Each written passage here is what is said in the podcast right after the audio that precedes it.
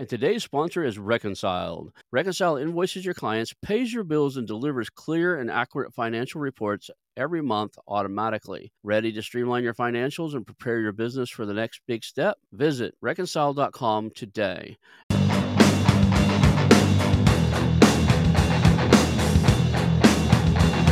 Hello and welcome to the How to Exit podcast, where we introduce you to a world of small to medium business acquisitions and mergers. We interview business owners, industry leaders, authors, mentors, and other influencers with the sole intent to share with you what it looks like to buy or sell a business. Let's get rolling.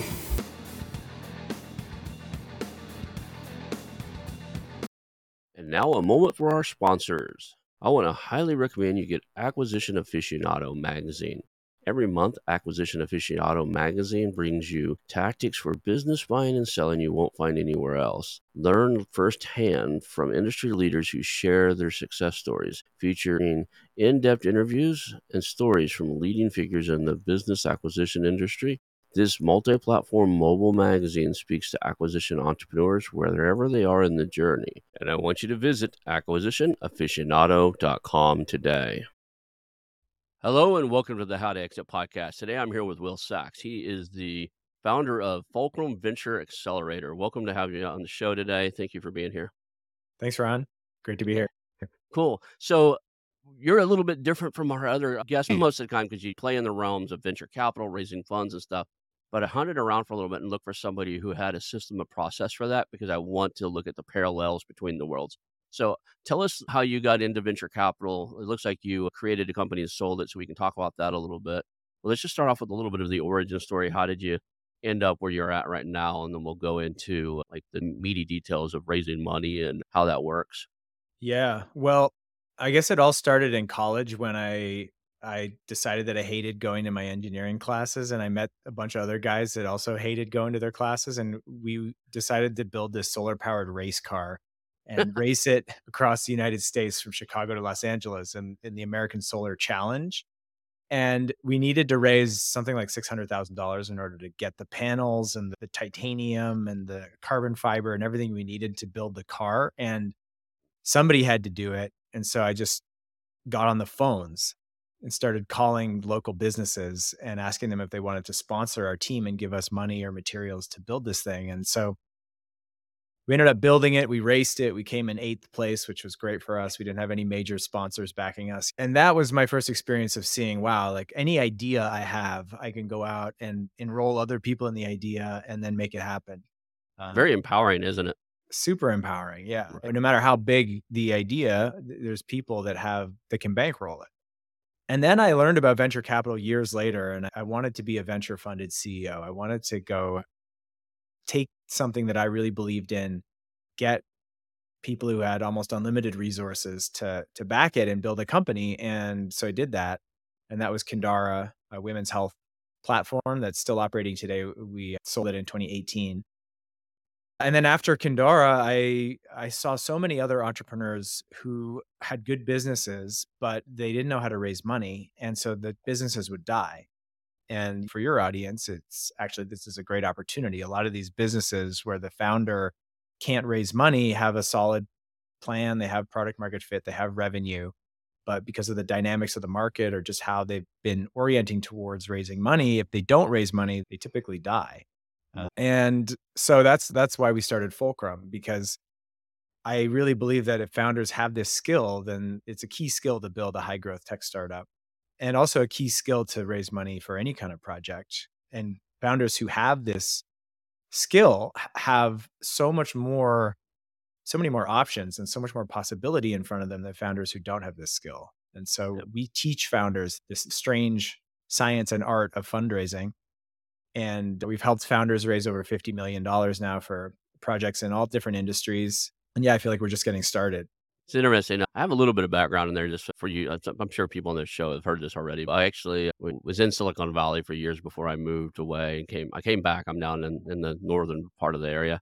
I worked at the startups. I went with other team members when we were raising capital. were in the pitch rooms as one of the tech guys to answer tech questions if the investors were so tech inclined. Rarely did they actually have questions for me. They brought me in, and like a lot of times they, it was like you, you were just in the room in case somebody asked a question that the, the C E O and the other guys didn't. If they asked it a nerdy question, I was there for the nerdy questions, right? Then I tried it myself. I created an online dating site that I, I don't really want to talk about too much because I failed miserably. But I try to keep people honest in their profiles. It was called Honesty First. But we got featured, we got a little story in the Wall Street Journal. We got featured on TechCrunch. We got some other like clout, but we couldn't get the, it was a chicken and egg problem. We couldn't get adoption, product market fit. So I ran out of my own money, ran out of a couple of investors' money I brought, was trying to out, go out and pitch. And it's just after eHarmony had raised like a hundred plus million dollars. And all the V Cs, I went like, we're not going to help you compete with those guys. To kind of cut this short, they kept telling me like, you don't have a business here, you have a product. You should license your technology to them. And we created technology to keep people honest. After some life-changing events I don't really want to chat about too much, we had a reset. Both my parents passed within eighteen months, and I kind of took some time off. And in that time, it absorbed what they had said to me. So I tried to go back to those guys, the big guys. I can't say who, but one of the one of the top three online dating sites entertained my conversation just to tell me like, hey, we already evaluated that. Nobody in our community wants to be kept honest in their profile. That's why you can't get product market fit, is they all say they want to do it, but nobody really wants to do it. A hell of a lesson to learn. But yeah, I've been in the V C rooms. I've been in the angel investor pitch rooms. I was qualified for a little while there. Probably still am if you look at all my hard assets, like real estate and stuff. But yeah, so let's talk about you. According to, I'm just going off what I'm reading on your profiles and on your website and stuff, on your Facebook or your LinkedIn profile. It looks like you systemize this. You have a process you can put people through. So what does it look like to raise capital? Because I think our audience can take your lessons learned, right, to raise capital to acquire companies the same way that you do it to create them. Yeah, one hundred percent. So we teach a five-step process, and I believe any fundraise, whatever you're raising money for, follows these five stages. It's kind of like a natural mm-hmm. progression. And actually, we use a metaphor from nature of farming. Mm-hmm. So the five stages are tilling, planting, watering, harvesting, and closing. And if you know as a founder or as an entrepreneur raising money, it's crucial to know which of the five stages you're in, because then you know what you should be doing. So tilling is the first stage, and that's getting your mental preparation right. For example, do you believe with every essence of being that this is an exceptional opportunity and that anybody would be a fool not to invest in it? And if the answer is no, you know, why? Where's the gap? And how can you learn more, get more people involved, find more influence or power or connections or whatever to make this like a slam dunk in your own mind? Because essentially fundraising is a transfer of excitement and certainty. So if you have full, full certainty, that's going to be the currency that you're going to trade to somebody that, in exchange for their investment. So that's tilling. And then planting is getting all your external preparation right, which is like your slides, your storytelling, your lists of investors and who's going to be the right people, and just like fortifying yourself with everything you're going to need to go out into the raise. So that's tilling and planting. And then watering, the third stage, is about finding your lead investor or your anchor investor. So the person that's going to come in and take a third of the round or more, uh, or a third of the acquisition price. If you're talking about buying a business, like who's going to be the whale in the deal? You can still mm-hmm. keep finding the smaller fish and lining them up and getting them warm. But in watering, you want to find that person who's going to take a big chunk, and that's going to provide the momentum for you to move into harvesting, which is where you're rounding out the rest of the round. And you're getting all the people that you got excited about and watering into the round and harvesting. And then closing is your final stage, when you're actually getting all the documents signed, doing all that administrative stuff, solving all those problems, crossing T's, dotting I's in order to get the money in the bank. And each phase has its own specific tasks and skills and dynamics. And so we take founders through that process. And if you know which stage you're in, you know what you need to be doing. And if you're doing that, eventually you'll get to the next stage. And if you do all five stages, you'll get to the finish line. It's interesting, is I was absolutely confident in that, you know, I could make it work. And one of the second lesson I learned inside of that is I wasn't asking for enough money. I was out raising money. My plan was not grandiose, or what do you want to call it, one, one big enough for a lot of the V Cs, because I was just looking at, like I said, it's a chicken and egg problem inside of the online dating site. Nobody wants to be the first lonely soul in a city to be on an online dating site. and then nobody wants to put their profile on one where there's nobody there, right? And I know how some of the other guys are doing it, but because I call it, they were creating fake profiles. So a lot of these websites were created by, and I won't name the wow. names off, but I know for a fact that they were. I know the people that did it. But that said, I couldn't do that. I just called my website Honesty First. I could, yeah, right. On, you see the headline, right? Honesty First dating site full of fake profiles. Exactly, like, right? So yeah. I couldn't do it. I just couldn't pull myself to it. Not that I would if it was called anything else, but I was just like, I put myself in a corner where I couldn't. That said, I was going to build like San Francisco, New York first. I was going to target two cities, you know, big populated areas, and then build profiles for those. And, and, and eHarmony just raised one hundred million dollars. So they're like, no. So it's the reason I bring that whole other thing back up is, is there a sweet spot where like, if you're not trying to raise X number of dollars, you're probably not going to get the number of attention. Yeah, I, I, we would say that's part of the inner game, like the, the getting to certainty and having a really sound plan. And mm-hmm. so the fact of the matter is that there's as many different kinds of investors as there are investments. Like there's people that want to put five thousand dollars into an agricultural purchase, and then people that want to only put one hundred plus million dollars into high growth tech, and like everything in between. So I think for any raise, you want to look at finding alignment between the people that you're talking to and the deal that you're presenting, because that's what's going to determine to a large degree whether you're going to get a yes or even like a first, a second, a third conversation. If the alignment's not there, it's not going anywhere, right? It's like dating site. If I'm on a dating site and I'm looking for women, any man who's trying to match with me is not going to get anywhere. So uh, I get uh, that, that brought up another lesson I learned inside of there is research who you're going to go pitch before you go there. Because people would accept my pitch. Like I flew over to Oklahoma. I thought I was going to move it. It's like, I'll move this tech company to Oklahoma. It's lower cost basis. It'd be a little hard because at the time, the, the technology that I was writing the code and stuff in was top edge, and Oklahoma was still like kind of using Windows N T type of stuff. They were behind the scene as far as pulling people out of school to write code for me. I, I was like, I'll figure that out. So I got two, there's only like four or five V Cs at the time in Oklahoma. I got two of them to accept my pitch. I flew into town, spent the money to come in there, hung out with the parents, of course. That was fun. But I uh, came into town and uh, made my pitch and like, hey, we wanted to hear your story. We liked your slide deck and stuff, but all we had invested in is restaurants and medical devices. I didn't look at like what they had been, and it was on their website. They yeah. said yes, so I flew there. So that making sure that there's a match, like do they invest in, uh, this goes with investment banks too. Do they lend to?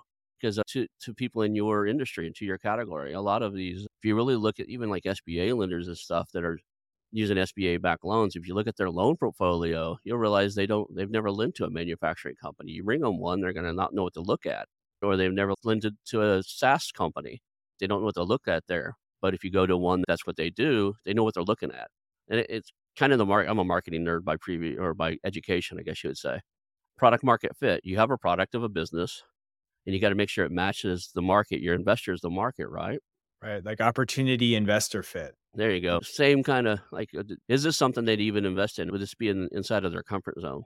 Right. And the check size is important too. Like if you're, so if you're raising for like a seed round or a pre-seed round, mm-hmm. if you're going to V Cs and asking for fifty thousand dollars checks, there's not a lot of those guys around. There are a yeah. few. Same thing. If you're going to angels and looking for a five hundred K check, there's a few, but mostly angels will write you twenty-five, fifties, and hundreds, and V Cs want to write bigger checks. And so you got to understand that and go to the right people that are going to write you the check size that you need. And I'm sure it's the same with acquiring a business. It is, absolutely. So uh, let's talk about the rest of the skill set there. You, you, we're talking, now we know we got to find investors that are interested in and, and can stroke the check with comfort. It's not a, like in the real estate game, I used to say I'd never take scared money. Because yeah. I, I was really good at raising money for, it's a hard asset you're securing against. So it's a little bit easier to raise money. But you would have people that were like, yeah, I'll loan you the money to buy that house. And you realize it's ninety percent of their retirement portfolio. Like, yeah. no, that's scared money, because the second you have to need some little extra time or something happens, they're scared, right? That's a too significant of a portion of their resources. So their comfort zone, and that, that would be on the angel investor side, I guess, in what we're talking about. But uh, can they stroke that check and not not be calling you every day and going, yeah, where's my money? There's a graph that, that we have, which is mm-hmm. like on one axis, you have check size. And on the other axis, you have pain in the ass factor, right? And so like, you can guess what it looks like. The smaller the check, the bigger the pain in the ass, one hundred percent. So yeah, just something to be aware of. In the real estate world, I'll share a short one with you. In the real estate world, I flew to some raising capital event, and uh, where they teach you how to be a private investor. And I'm like, I'm going to go to this thing. We have some money to invest, but I'm going to, everybody in the room wants to, has money to invest. They want to learn to be a private investor. I'm going to raise some money in the room before this three day event's over. I left with over two hundred K and commitments for houses we were lining up to buy. It was just for real estate. And uh, a pair of Asian ladies, one I got to meet, and her partner loaned us one hundred eighty on two houses. It was more later. But man, the day we closed this house, she wired us the money. We closed the house. The day we closed it, I get this call going, hey, I'm in Tulsa at the airport. They're from Dallas. And I was like, you're where? Like, I'm in Tulsa airport. I want to see my houses.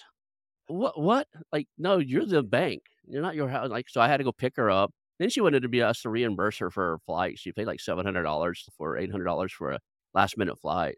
But her investor lady, she was her girlfriend that was, you know, had the millions that wanted to get into real estate, wanted her to come look at these houses she just bought. Like, you just loaned money. We had to do this. But then she calls me and says, I'm sending my son out there for the summer. I'm paying for a, a room. Do you have a room for rent? I'm like, no. And you're like, what are you doing sending him out here for? Oh, he's going to intern with you and learn what you guys do so we can bring it down here. I'm like, no, he's not. But I paid those loans off as fast as I could and never borrowed from again. She would call me on a regular, hey, we want to do some more houses. I was like, yeah, we're good. So that was that, that pain in the, don't borrow money that's from scared money, and don't borrow money from somebody who's just constantly going to be in your business, right? And raise your minimum check size. Like, it's, why do people take five thousand dollars, ten thousand dollars, twenty-five thousand dollars checks when it you could take fifty, hundreds, two hundreds? The dynamics of those relationships are totally different. Yeah, and be honest, somebody who's willing to give you a five thousand dollars check, that money means more to them than somebody who's willing to give you a five hundred thousand dollars check. By the time you can write stroke a five hundred thousand dollars five hundred thousand dollars check, you're either part of the business, meaning that you're sold and you're like showing up every day to go to work, or you're so geared towards investment and stuff, that's not going to kill you. It's not going to hurt you that bad. You, you want your money back, but I've never seen anybody stroke a five hundred thousand dollars check where if they don't, if that investment doesn't win, that they're catastrophically injured. Right. Financially. Yeah. yeah. So that's a good thing to think about, is like, raise your minimum and it'll change your life. So how do you guys, and how do you identify, like in the tech world, it's kind of publicized, meaning there's angel investment forums, there's sand hill, there's like venture capital areas where you could almost go door to door and pitch, right? There's groups and stuff. But as far as identifying qualified or accredited investors, what is your process? Yeah, well, the best introductions, like, you can identify them easy. We have mm-hmm. lists of all, you can find lists on the internet of ten thousand venture capital funds or angel investors. And right. then you can use tools on the internet to get every, to get all their email addresses. Then you can blast them all with an email, and it's not going to work very well because there's no relationship there. So the best way that we found after years of doing this is just start talking to people in your network, start networking, and work your way to people. And the downside is insanely time consuming, but the upside of it is that you establish relationships that potentially could last your entire life. And so you really just want to take a meeting with whoever is maybe in the world, in the ballpark, and get them excited and transfer excitement and certainty, and then ask them who they know, who you should talk to, and then meet with those people. And one meeting turns into two, those two turn into four, those four turn into eight, sixteen. Soon you're at one hundred meetings. And if you've done one hundred meetings, you probably have raised the money you need. It's interesting, as I used to use that, uh, who do you know? But I would be asking somebody I thought had the money, like, hey, we're opening, like for the real estate world, that's how I raised the money. I'd show up and like, hey, I'm opening up another round. We're buying some more houses. We're looking for capital. Who do you know that would be interested in? And I'd give them the pitch, right? And they go, well, I, I'm probably interested. Okay, well, let's talk. Yeah. But it was more of an approach it as a who do you know? Uh, and Well, that's uh, a, it's a classic. Like, if you want money, ask for advice. And if you want advice, ask for money. Or even like, hey, I want you to, I have a couple of, and if you guys are hearing this, I'm not picking on you at all. I have a couple of friends that were, we were involved in projects before. And I was like, I called them up, said, hey, let's put you on the team. Like, I don't know what you're working on right now, but I'm building a team. We're going to do X, Y, and Z. And they're like, well, I don't have time, but I have funds. So I'll help you fund that. What you just said, click, like that kind of did that on accident. Give like me thirty that. hours a week of your time, man. I've got this project I'm working on. Like, I don't have the time for it, but it's a great project. I got money. I'm like, right. oh, cool, cool. I, I could use money too. So that's a good one. I like that. So, and it wasn't intentional. I really wanted, like, uh, there's only four of us I wanted on the, the leadership team of this project. And uh, I didn't have to have them. But the fun thing with that is, is like now when they invest, do I have their committed attention? Man, if I have a problem, they're going to answer it, right? Yeah. So the knowledge I need and the expertise that they would have brought, they're going to give to me because they're financially involved in the business. It's win-win for them and me. They don't need the time, put the time in. But if I do need their sound advice on something, I've got it. Nothing gives you somebody's uh, sound advice more than a check they stroke. Totally. I mean, that's the great thing about raising money from smart people is mm-hmm. as soon as someone writes you a check, you can call them up the next day and be like, yo, I got this big problem. Like, help me solve it. And they're going to, they're going to listen and probably help right. you. Paid advisors yeah. in, a, in a different way. Yeah. Uh, well, I know we're part of the way through this process we've talked about. Who do we talk to? What's like, I know there's a transfer of enthusiasm. So what needs to be said with enthusiasm? What's the content that needs to be presented? Is it different for every investor? You got to kind of get inside of their head and know what they're looking for, or? No, I think it's pretty much the same. It's your own enthusiasm and excitement about what it is you're doing and why you're doing it. And so if you're just super passionate about the business, like in, to, for your audience, if you're buying a business and you've done your research and you're just super excited about the opportunity, it's that authentic excitement about the opportunity. Or if you're building a company because you have some mission and that's what's driving you, I think it's being excited about that and transferring that. So whatever authentic, because if you transmit authentic excitement, that's going to resonate with people who are authentically care about what you're doing and this for the same reasons that you do. And then that will produce alignment, and you want alignment because long-term the alignment is what's going to make sure that everyone gets to the finish line and is happy. There's a scary side of this too, and we'll talk about it. If you have passion and enthusiasm, you can tell a hell of a story, and you have yes. a vision. In our previous work, a vision that you can get alignment on, right? You can get people enrolled into your vision. If you get that done, you don't really have to have a very good business. WeWork's an exact example of it. That guy raised, what, billions? Adam Neumann. And the crazy thing, yeah, that's a crazy story. Everybody should go watch that WeWork miniseries. There's even a podcast that did a really good job on it too. There's a WeWork podcast that just like five or six, maybe seven episodes where they dive into it in deep on, on a podcast version. And it's a great story to listen to when you're driving. And he walked away with the, the one thing that got me on that one is they paid him to leave. He walked away with a big check. Yeah. And he was almost completely ruined. Like the, he almost got nothing. I've heard him tell the story. You can find it on the internet. Yeah. And they ended up, he got a big payout. And he just raised earlier this year or late last year, a three hundred fifty million dollars seed round from Andreessen Horowitz to build his next company. I worked for a little while for SoftBank. One of the companies that I worked for was funded and founded by them. And earlier on, before they became this behemoth that they became, we had a thing called I S P channel that was a cable modem internet, and we could do satellite too. So we could get remote locations. Back then, the satellite dishes were huge. We could put a big satellite dish and fire up internet to places that didn't have it. And they funded that. And unfortunately, the market dried up. We were targeting small mom and pop cable operators and turned them into cable internet service providers. And the big guys bought them all up. So we went from having hundreds of potential customers to having like less than one hundred, like one or two, three here and there. So we had no roadmap to profitability. Interesting is they actually offered, I didn't turn, I turned it down at the time. Maybe it was a bad mistake, but they offered, we had a big data center and we had, we hosted a lot of websites at our on our thing. They asked me to turn it into an I S P and stay. It's like every, they were selling off everything else. Like, hey, why don't we just leave the building? Why don't you stay here, turn this into an I S P and grow it? And I had had a job offer to go work at Excite, uh, Excite at Home at the time. I thought, I'm going to go work, help Excite grow. And I didn't know that they brought me over there because they, they just seen me liquidate a bunch of stuff at this place. And they had it in their mind, I think, that they might have to go through the same thing. Because within a year and a half of me being over there, we had to liquidate all the equipment because they were in bankruptcy. So we got the enthusiasm. We got the story. What else is involved in this? We know who we're, like, I don't want to say the target. We know who our investor is. We're ready to go. We've got our enthusiasm. We got a story to tell them. What is the rest of the formula here? Yeah. So we talk about the three-legged stool, or the three major themes or three skills. Mm-hmm. The first is the inner game, which is the certainty and excitement. The second is the storytelling game, which is telling the story of the raise and the business and the opportunity and what's going to happen with the money once it gets invested. And then the last one is the investor game, which is just learning how to interact with investors and to bring everybody together around the table to get a deal done. And there's a lot of weird idiosyncrasies in that world and that process. And, uh, and they all take practice. And if you get really good at the inner game, the storytelling game, and the investor game, then you can apply the five-step process that we already went through and raise a round for whatever it is that you want to raise.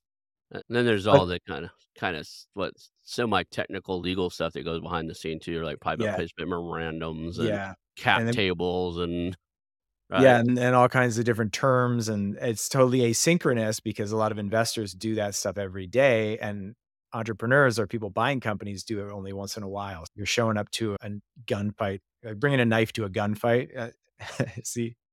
The analogy to that one. And so, yeah, you got to learn that stuff and know, know the things that'll bite you in the butt and learn how to navigate all the potential pitfalls and actually get the thing closed in a way that works for you.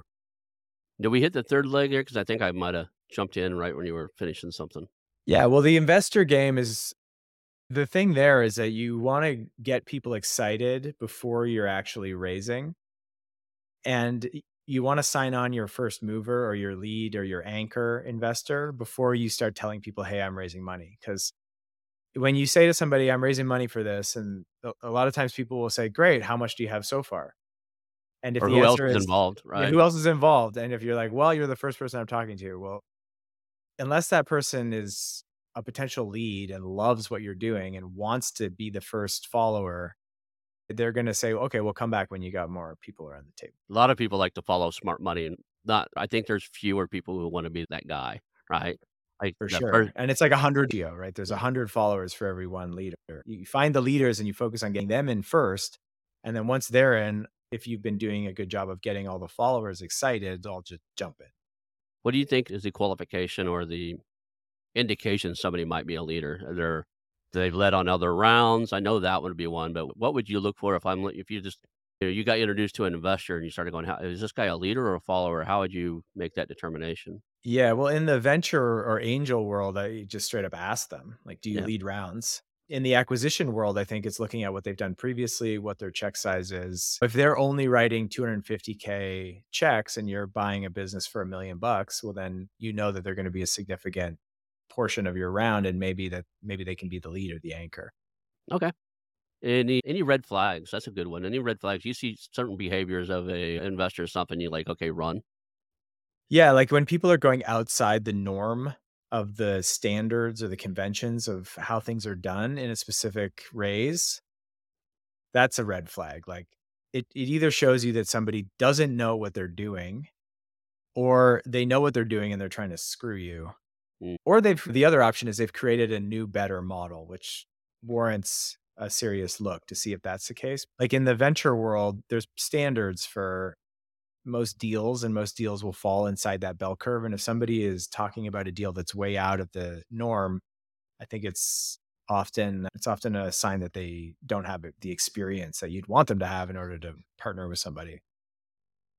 Okay. I've asked you a few questions at this stage. Is there anything we're missing? Like, what should I have asked in this? What are some key, like, you better probably know this before you enter this world. I think it's all, like, one thing to just hammer on again is it's all about relationships. And most investors will invest in lines, not dots.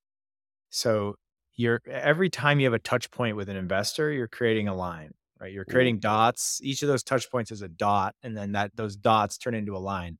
And if that line is sketchy and headed down, people are unlikely to invest. And if the line is kind of consistent and heading up, that increases the likelihood that someone's going to invest in your deal exponentially. So I've seen founders send monthly updates month after month, but not be raising money. And in the acquisition world, it could be the same thing. You're sending an update every month. These are the deals I'm looking at. I've evaluated this many deals. I'm thinking about doing this deal. Okay, we've done diligence. All right, we're ready to start looking for an anchor. Okay, we've now signed on an anchor. Who else wants in? And if you've been sending those updates consistently, then it makes it easy for people to jump in because they there's trust that's been established now.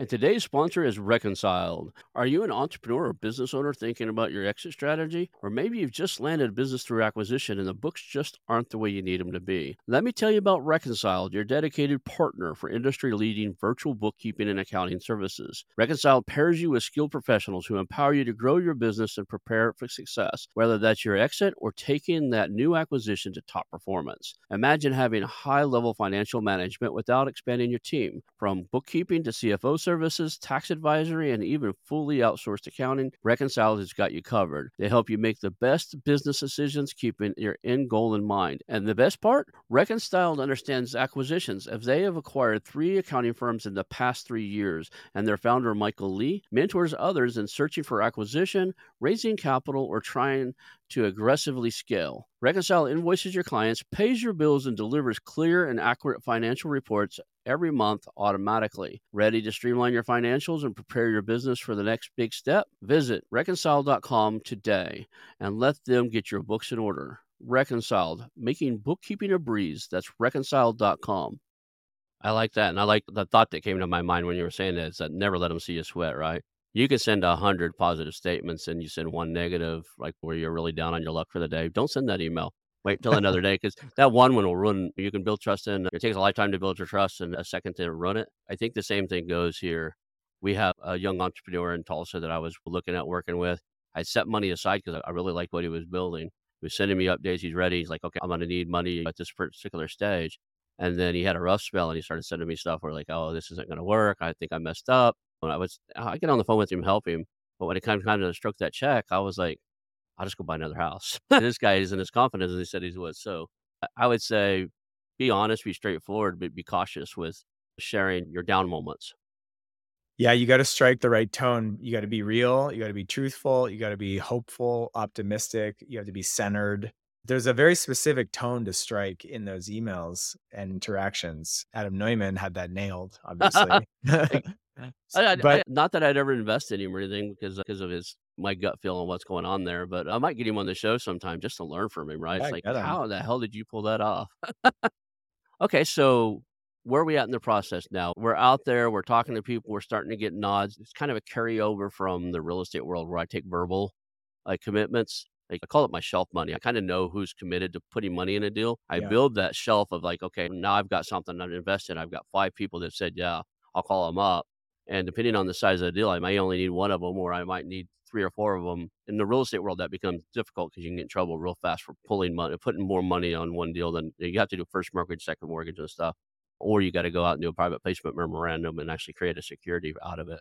That said, some of these deals, one or two people can do it, right? Is the same thing here? Do you guys take verbal commitments? Is there some type of paperwork that's done the second they say, yeah, we're interested, go get it further along? I know money's not wired right away. There's a commitment process to this. Yeah, it's very similar. You want to get people to commit verbally, and then you want to have that lead or the anchor investor. You mm-hmm. got to get them to convert ver- commit verbally and then agree on terms and then get them to get something signed. And then you go back to all your soft circled other folks and say, hey, we've got a lead, we've got terms, I'm ready to go. Ideally, I've got more interest than I have space in the round, and we're going to close in two weeks. So mm-hmm. does that timeline work for you? And give people a little bit of FOMO, and then get everybody to, I like the stroke the check. I've never heard that before, but it reminds me of like a golf stroke or a tennis yeah. stroke. Yeah, you get that little signature. They got to stroke their signature on that check. I've had people, wait, I call it waste my time in the real estate world, right? Like, yeah, they want oh, yeah. to invest in me. And I'm like, I'm only buying houses. This is Tulsa, man. I'm buying houses for seventy thousand dollars, selling them for one hundred fifty thousand dollars by the time we're done. And you find out they couldn't stroke a seventy thousand dollars check if they wanted to. Well, I and, had a guy, and when we raised our seed round, and he, I was raising three million dollars, and I had a guy commit to eight hundred thousand of the round. And so then we had like three on the nose committed. So then I went to close, and he had an office down in Silicon Valley. I went down to Mountain View. I met with him a couple of times. And so I talked to him on the phone a number of times, and I called yeah. him up and I said, hey, we're ready to close. Did you get the docs and everything? And he said, yeah, yeah, great. I'll send it on Friday. And then Friday comes and there's no wire, no docs. I follow back up. He said, oh, I just needed a little more time. follow up with him a few days later. He's like, yeah, no, I just need a little more time. He's trying to retrade your investment. He's out there trying to raise money to invest in you. Exactly. That's what was happening. And then another entrepreneur reached out to me randomly and said, hey, are you talking to so-and-so? And I was like, yes. I don't know how they found me actually, but I got on the phone with this other entrepreneur and they said, well, this guy did the same thing to us. And so then I had an eight hundred thousand dollars hole in my round. I told everybody else that we were closing, that had the money, that it was a done deal. So then I had to go back to everybody else in closing and say, hey, we're at two point two because of this guy, and I'm going to figure it out, but I need your help. And who do you know? Essentially, yes. And we figured it out. We got it done, but it was a stressful couple of weeks because I was on a timeline based on what this guy had told me, and everything changed. You know what, though? I promise you that you built some rapport with those two other investors because they know you got it done, right? Now they've got a lot more belief in you. There's a, it's the epic tale of the hero's journey. You have it, you know, something cool's happened, catastrophe, you recover. It's every movie, every story follows a journey. You doing with that actually has them bought into that story of you next time you, you raise money. As much as it sucked that it happened, it's probably a positive thing you pull on the other end, because if you got to win with these guys, they're going to believe in you more than they would any other time. They've seen what you, how you behave in during the adversity. Totally. So, and I had so many investors say, like after Kindara, say like, hey, if, let me know when you're doing your next one. That's cool. That's cool. That's a good thing. To, and I, I write those down. I keep those down. I actually have a little spreadsheet of who, who said, hey, if you're ever working on something, let me know. I'm interested. Sometimes you can call that out on like, hey, last time we spoke, you were interested. Here's what we're doing right now. Like, do you or anybody you know be interested in this? And it comes down to character, right? It's like it, when you find somebody who you believe has good character and is trustworthy and tells yep. the truth and has the skills and capacity, you want to hold on to those. Everybody, all of us want to hold on to those people, I think, as relationships. And we're all in the process of improving our own character and growing. I, I have a private investor for the real estate world who he's a guy I could call up at any given time. Like I used to tell all the closing companies around town, like, hey, if you got a deal that busts because somebody can't fund, call me. I can probably line up the money within minutes and I'll just go, if it's a good deal, here's my numbers, here's my math. If it lines up, call me. I'll drive by the house and I'll come to the closing table. I'll be there within an hour. And I said that to everybody, and it only happened like once or twice. Somebody yeah. calling and go, hey, we got this deal bust. This family really needs to sell this house. The investor can't fund it. Are you really interested? And I was like, yeah. And I'd call him up. And one of my investors, I won't say his name on here, he's a good friend of mine. He just wired the money straight into my account. He was like, oh, I'm at the bank anyway. Hold on. And it was like one hundred twenty K is all. But he's like, okay, you have it. I was like, what? I haven't done any paper. I, I'm sitting here typing up the paperwork for you. We'll do that later. Later, he told me, you're the only person I've ever wired money to without having the paperwork done. He's a private lender. I said, why? He goes, because I know as long as your heart's beating in your chest, I'm getting my money back. Whether you make money, lose money or whatever, I'm getting my money back. And that's just the mentality you want these guys to have. And especially on asset-backed ones. Not everybody gets their money back in, in venture capital.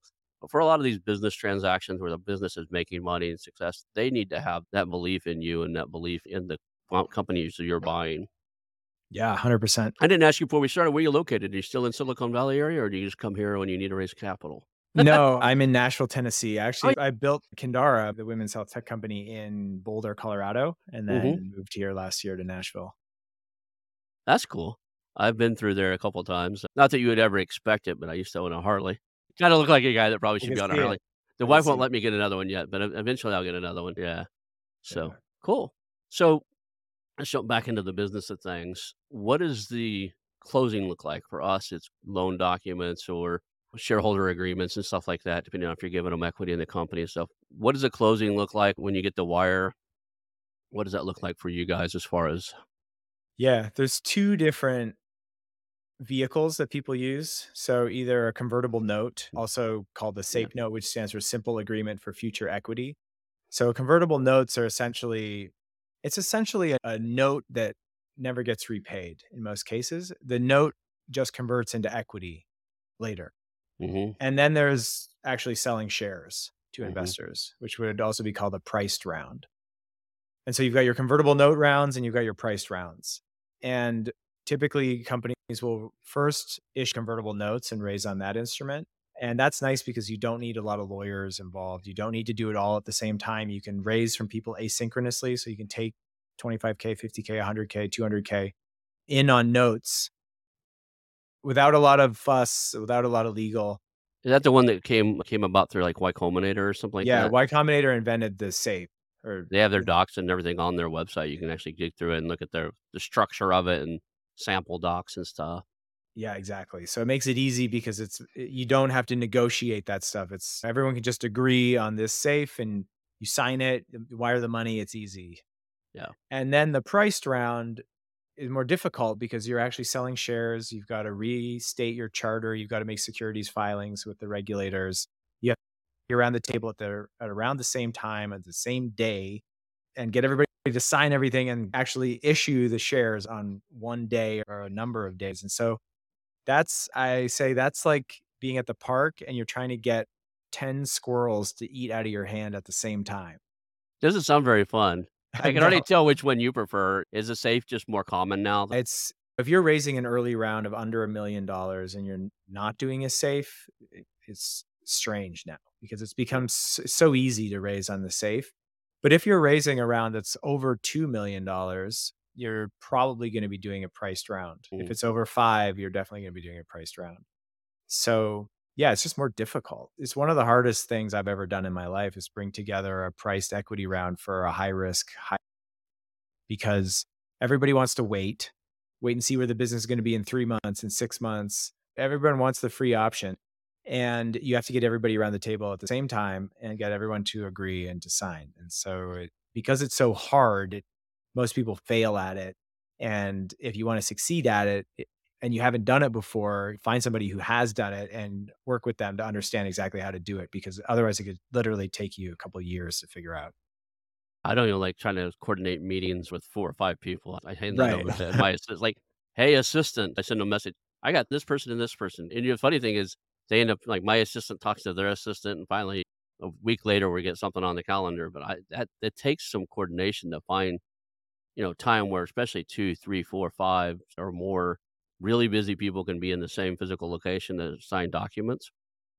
Right. And with a price round, you might have a lead that's putting in a million dollars. Like for a, a typical seed round, you might have a lead putting in a million and two funds that are putting in half a million. And then some smaller people that are putting in like two hundred fifty Ks or whatever. Right. So, and then they've all got counsel. So now you've got various lawyers that are getting paid hourly. Like the more hours they spend on this deal, the more money they take home at the end of the day. As the C E O who's quarterbacking this whole thing, you've got the investors who you've got to keep excited.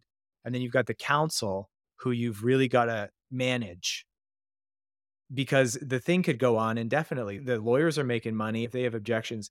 If your lawyer and their lawyer get in a fight, then the, those lawyers are both going to, they could make like ten, twenty, thirty K on that fight. It's an insane situation. And you've really got to be dialed as the sponsor or the founder and get to the finish line and be on the phone and call an investor if their counsel is doing something that's slowing it down and say, hey, you've got to tell your counsel to back off because we got to close this deal. And what your counsel is asking for is unproductive and unrealistic.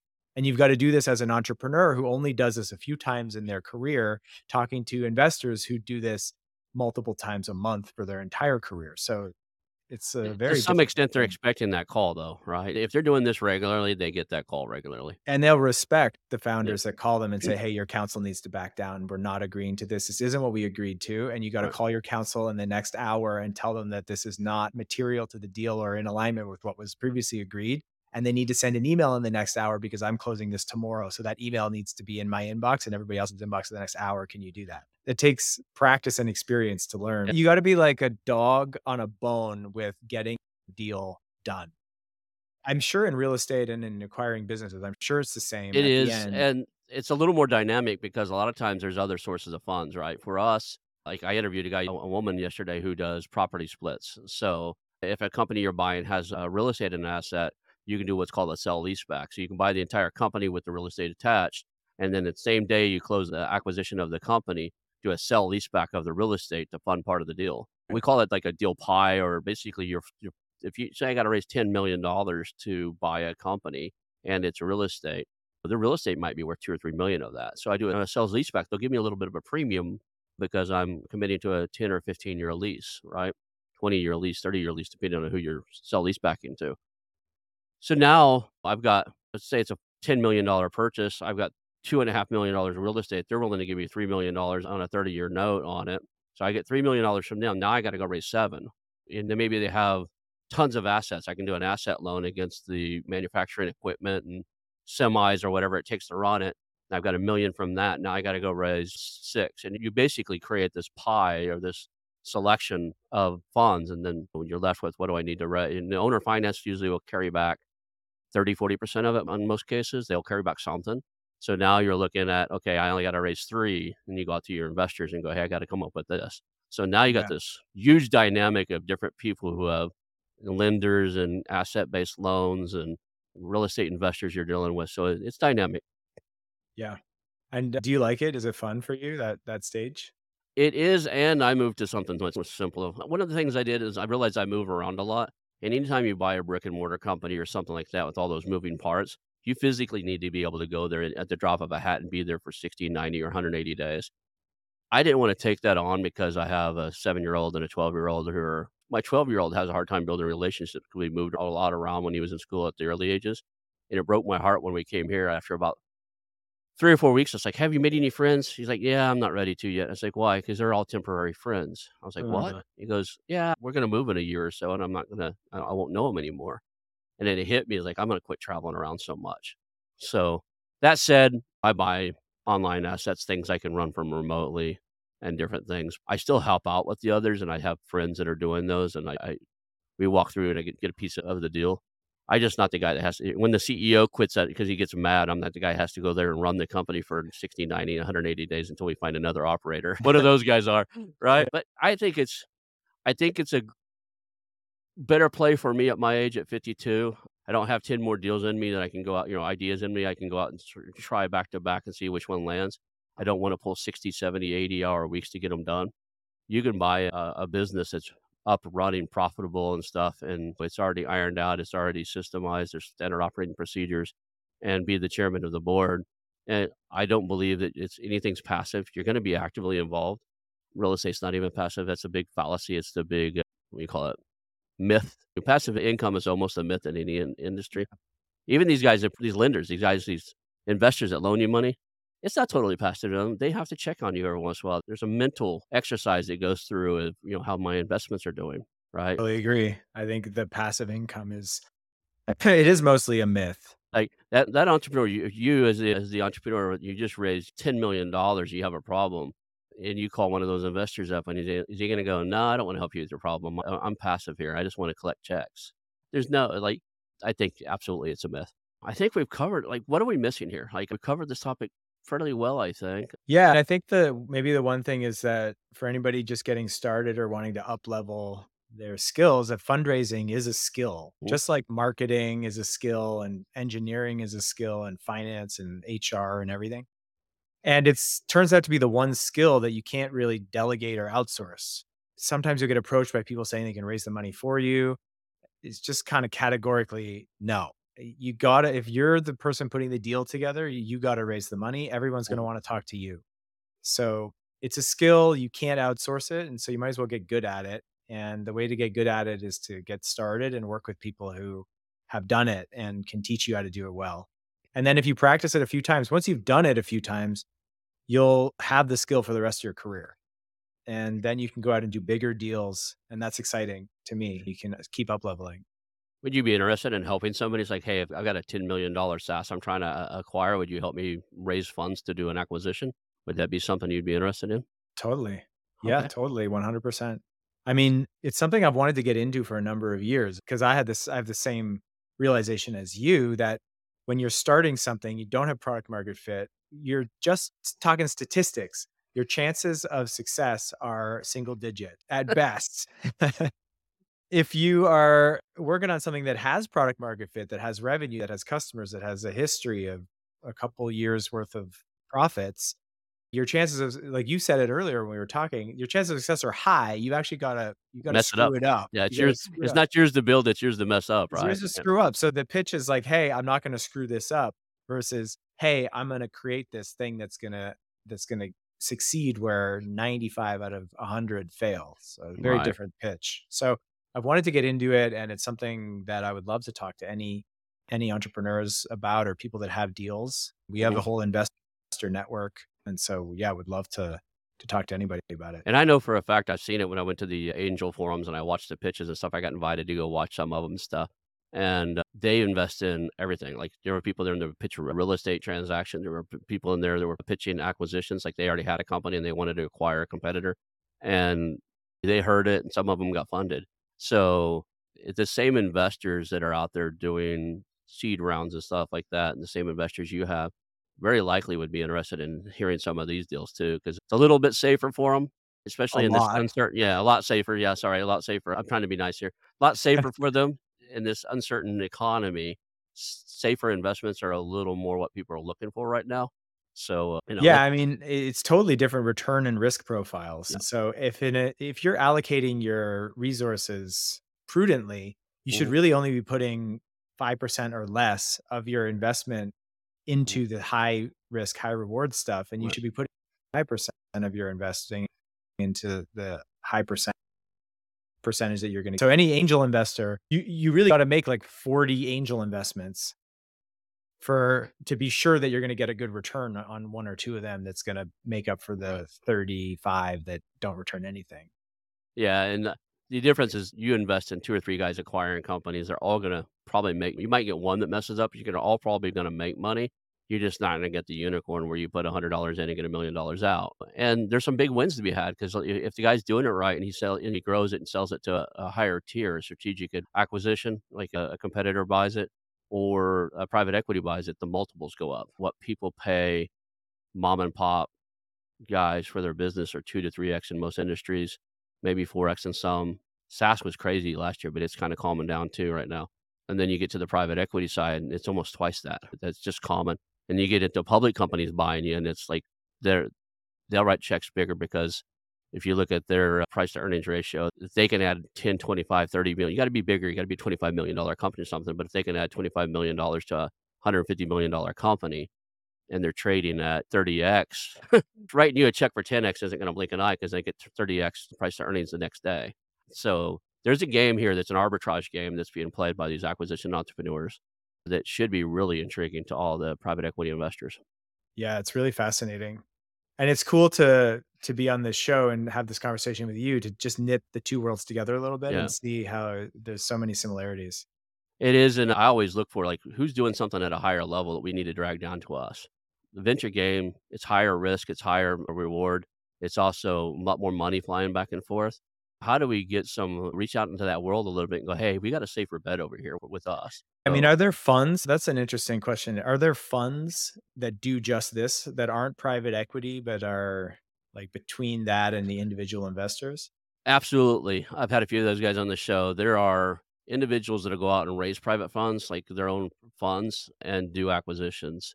I had like one, one's in my space, right? They're a little bit bigger than I'm at right now, and they're going to probably stay bigger than me because they're going, they're growing pretty quick. It's called Treasure Hunters.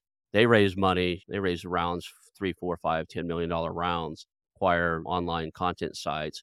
Problem with that, the reason I'm not going down that money and doing a private placement round and raising a big seed round to do what I'm doing is they have to have liquidity in three to five years. And some of these assets are just cash cows I want to hold on long term. Yeah. So I'm doing kind of a little bit different. I'm doing a, have you ever looked at the book? I think it was Myers is the wrote. It was called Slicing Pie. But basically the way we're doing the structure in it is they get paid back their money and then get still get a piece of equity on the back end. So it's kind of a loan with equity. Then I don't have to sell it in three to five years because they're looking for liquidity. Right. And that's the rub, is that if you're amalgamating bunch of people into a vehicle, those people are going to want liquidity at different times. And so then you got to manage that. So I did find a, a company that we refer people to now that actually has their securities license to do secondaries, which is rare to find. So a private a capital company that basically helps you raise, they do everything from crowdfunding to raising capital from a million to fifty to one hundred million, like, or more. But they actually have the securities license to trade secondaries. So people that work with them, for those listeners who don't know what that means, is when you do private equity with somebody, he's locked into you until you have an exit event, unless somebody has the ability and network to sell secondaries and a securities license to do something. So the investors using that vehicle can actually go, hey, I need out, and they can go to him and they can put that on a secondary market. They built a market for it. They have investors, and somebody can buy that position in that startup or that, that business that you bought. not very common. Like there are very few people out there. There are very few companies that get all the securities license they need to sell secondaries, mainly because there's not a big market for it. So you have to build the market and get your license. So I do have one that's done that. So, all right, how do people get a hold of you? What's the best way that you want people to reach out for you? Yeah, well, you can email me if you want. I'm William at fulcrum venture accelerator dot com, or you can go to fulcrum venture accelerator dot com and send us a message or reach out. You can read about our programs there. If anybody is raising for some of these acquisition deals, I'm interested. So I want to learn more about it. So yeah, reach out. That'd be fun for somebody to do work with you because you got the experience, you know everything, and you're learning something along the way. So you're going to have a little more enthusiasm helping them naturally because it's something you're interested in. I think it'd be a win-win for somebody. And I should say I work, I do work one-on-ones. Mostly we do group programs with mm-hmm. groups of twenty entrepreneurs at a time, but I do work one-on-one with folks, only four at a time. And I have one opening right now. So if anybody okay. wants to snag that, give me an email, shoot me an email. Awesome.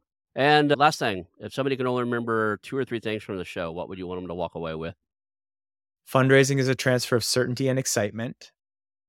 The way that you get certainty is by doing your research, talking to the right people and assembling that all together so that you get to certainty in yourself. The way that you get excitement is by being authentic mm-hmm. about what's really meaningful to you. And then combine those two things, and that's going to be your secret sauce and your superpower to get whatever deal you want to get done, done. Well, Will, thank you for being on the show today. I think I've had a blast and I learned a lot today. Yeah, thank you, Ron. It was a great conversation and I would love to come back sometime. Okay, we'll call that a show. Hey, it's your host, Ronald Skelton. I want to thank you personally for watching the show today and invite you to call our new hotline, nine one eight, six four one, four one five zero. That's nine one eight, six four one, four one five zero. Call us and tell us about our show, ask questions, Uh, suggested guests, or even tell me about a business you have for sale and we'll reach back out to you. Again, that number is nine one eight, six four one, four one five zero. Call our hotline and leave us some information. Thank you. I want to announce our new channel partners, the I T X Marketplace. Since nineteen ninety-eight, I T X has created five billion dollars in value by selling more than two hundred twenty-five I T businesses in twenty countries. I T X works exclusively with I T-enabled businesses generating between five million dollars and thirty million dollars who are ready to be sold, and M and A decision makers who are ready to buy. For over twenty-five years, I T X has developed industry knowledge that helps determine whether a seller is a good fit for their buyers before making the match. I T X Mergers and Acquisition Marketplace we have partnered with has a proprietary database of fifty thousand plus global buyers seeking I T service firms, managed service providers, Microsoft service providers, software as a service platforms, and channel partners with Microsoft, Oracle, ServiceNow, and, self, and, and the Salesforce space. If you have an I T-enabled business you're ready to sell, I want you to visit the I T exchange net dot com slash marketplace how to exit. That link will be in the show notes. Visit them now.